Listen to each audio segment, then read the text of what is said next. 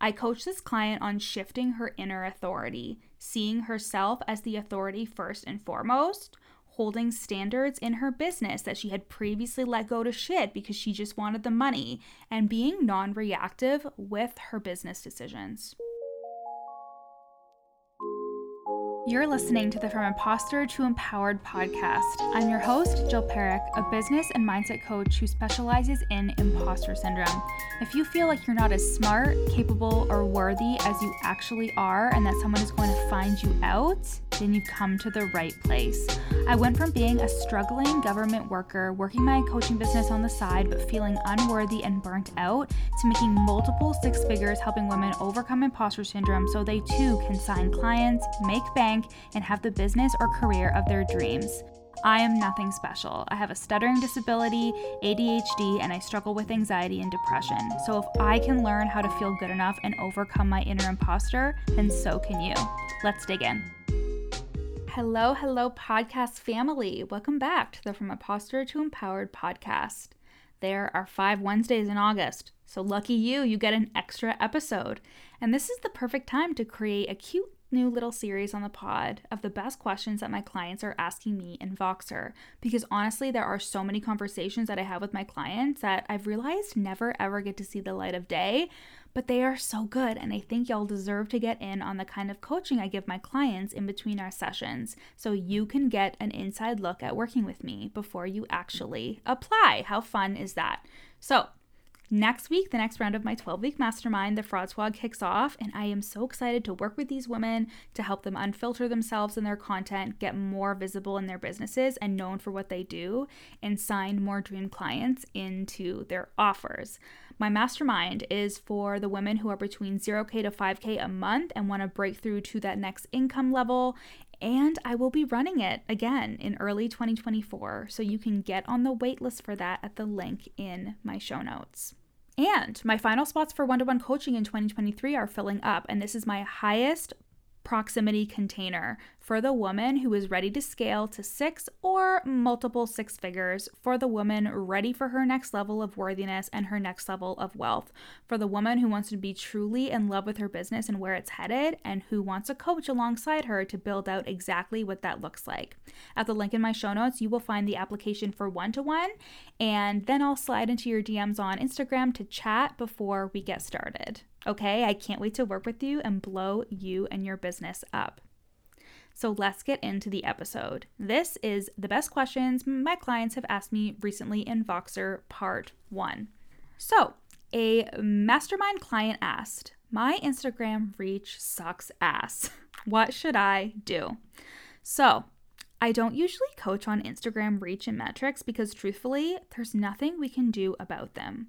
And I know that that might be super annoying to hear, but this is one area where I'm like, dude, you have to accept defeat here.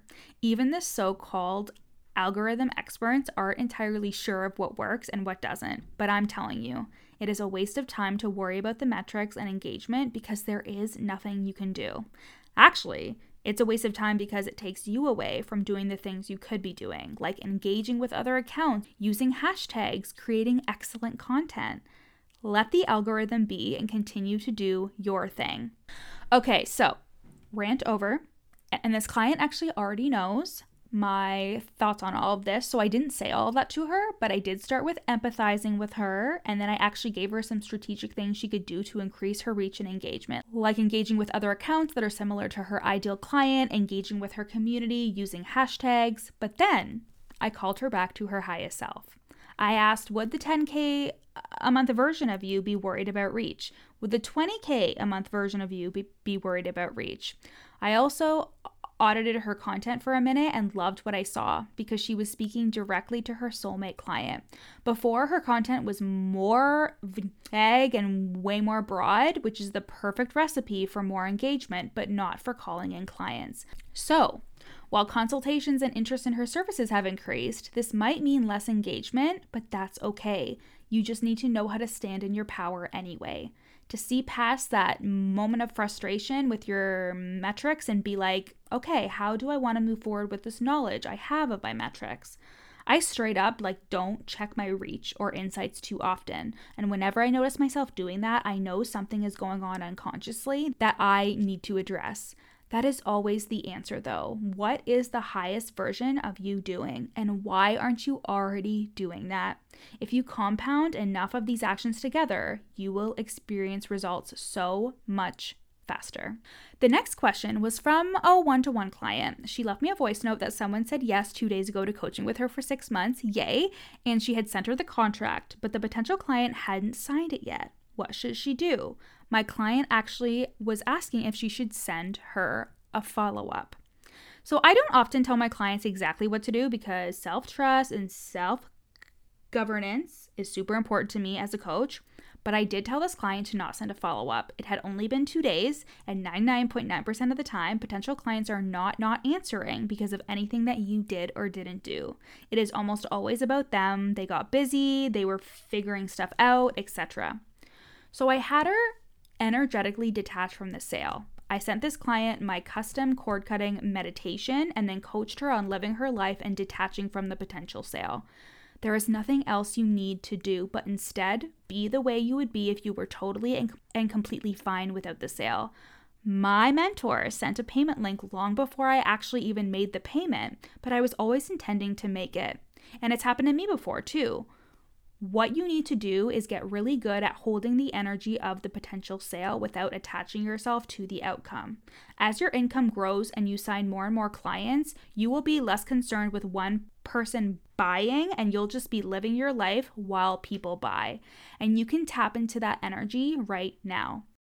Hey guys, I hope you're loving today's episode. I am just taking a brief pause in today's episode to share with you a client testimonial. These testimonials are either from group coaching clients or clients who are in my one to one coaching program. And I can't wait for you to hear how I have changed their lives and their businesses for the better. So, what I enjoyed about working with Jill and being in her From Imposter to Empowered program was just discovering the depth of like the root cause of why I feel like an imposter and how to overcome it with actual tangible tools and also being able to journal out and just discover and like dig deeper which is something that is very important to me as a spiritual um, leader in this industry and being able to have a space where that was facilitated and feeling safe and feeling held was amazing. And I am so glad that I had the opportunity to be in this program.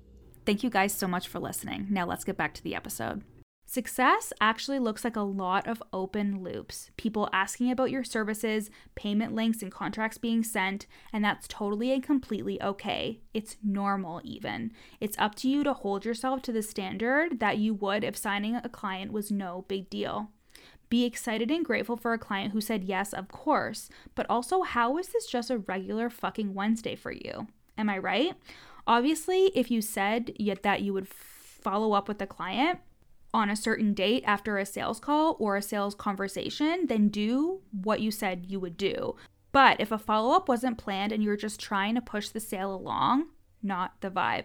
You wouldn't be doing that if you had 100% certainty and trust in yourself. And you have to believe that you will work with clients you're meant to work with, which I totally and completely do.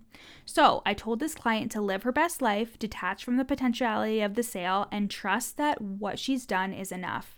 And P.S., this client paid a day after we had this conversation in Voxer and she closed the sale. The last convo I'll share with you in today's episode was with another one of my one to one clients. She said, Jill, I'm shifting my packages and now I need to show up like the expert who can sell those packages. How? So, how questions in my world are always followed with who would you be if it was already happening? Unless, of course, it's a legitimate strategic question of how do I use this piece of tech or how do I do this, right? So, in this case, this was a identity and mindset question.